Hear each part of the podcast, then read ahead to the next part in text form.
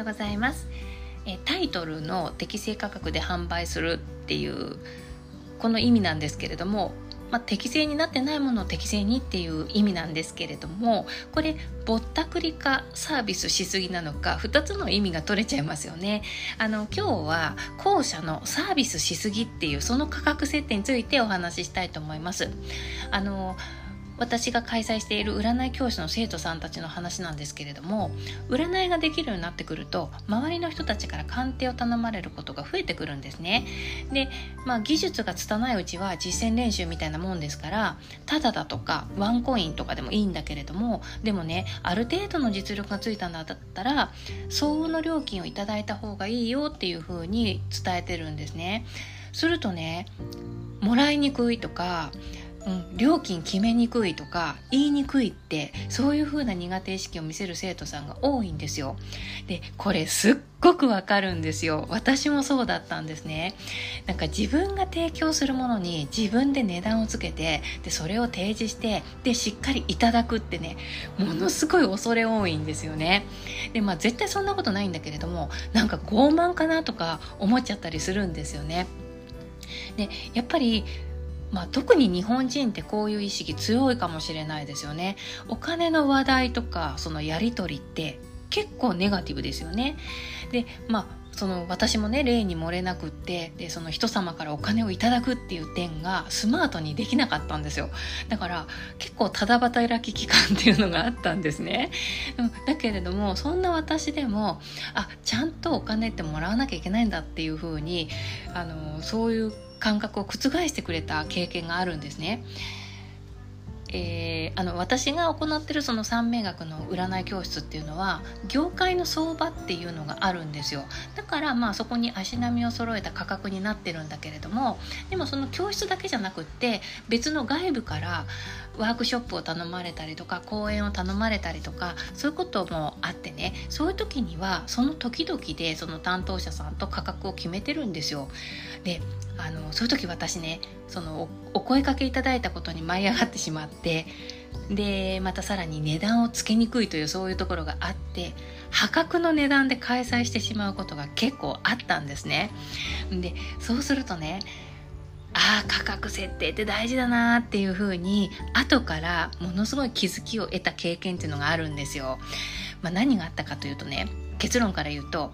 お客様って支払った料金と同じ意識を持つんですよ。これを身をもって知りました。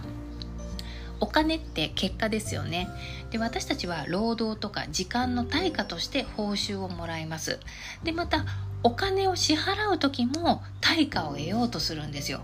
でやっぱり対価ですので支払った価格と同じ程度の意識しかその商品に持ち合わせないんですよ。うんと例えばね100均で買ったものを長く使えるように手入れして使ったりしないですよね。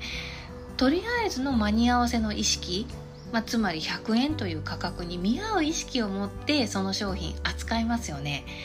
なのでそれと同じことでね私が格安で開催した講座に集まってくださった方たちってまさにそんな感じだったんですよ。でそれが悪いって言ってるわけじゃないですよ。それはそれですごく楽しい回だったんですけれどもただシンプルにその価格と同等の意識しか持ってないなっていうのはよく分かったんですよね。うん、この値段だから申し込もうとかね、この値段だからちょっと聞いてみてもいいかなとかね、で、その価格だったから飛びつきやすくてきたっていうような、まあ、そういうところだったんだと思います。だから、それよりも、えっ、と、まあ、倍の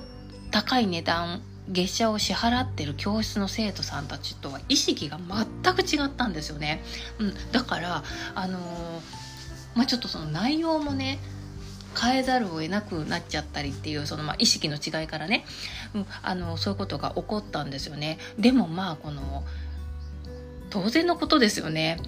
当然なんだけど私はそこで初めて理解したんですね。お金ってやっぱり対価の交換なんだなっていうふうに。価値に合った価格をつける。そう惜しい価値をその価格にそう惜しい価値を見出した方がその価格で購入する。そしてその価格の意識で商品と向き合う。これ大原則だなと思いました。安く提供するものは、まあ、気軽に購入してもらえるので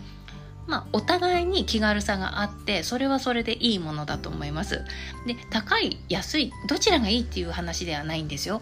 対等の交換が成立するから適正価格っていうのはやっぱり意識した方がいいんじゃないかなっていうふうに思います。ですので占いの生徒さんたちも、まあ、500円とかでやってたりするんだけれどもね500円いつまでたっても500円だと、うん、500円だから500円の意識で聞いてる人をいつまでも相手にしてるとやっぱりあのー、ちょっと経験が不足してくるっていうところもあると思うんですよね。やっぱりそれなりの占いの相場のちゃんとプロが取ってる値段でお支払いしてくれるお客さんだとやっぱ聞く姿勢っていうのがやっぱその価格と 比例してるんですよね、うん、だからやっぱり自分の成長に合わせてね価格っていうのはちゃんと見直した方がいいよっていう風なアドバイスをしています、えー、何か拾っていただける点があれば嬉しく思います。ではまた。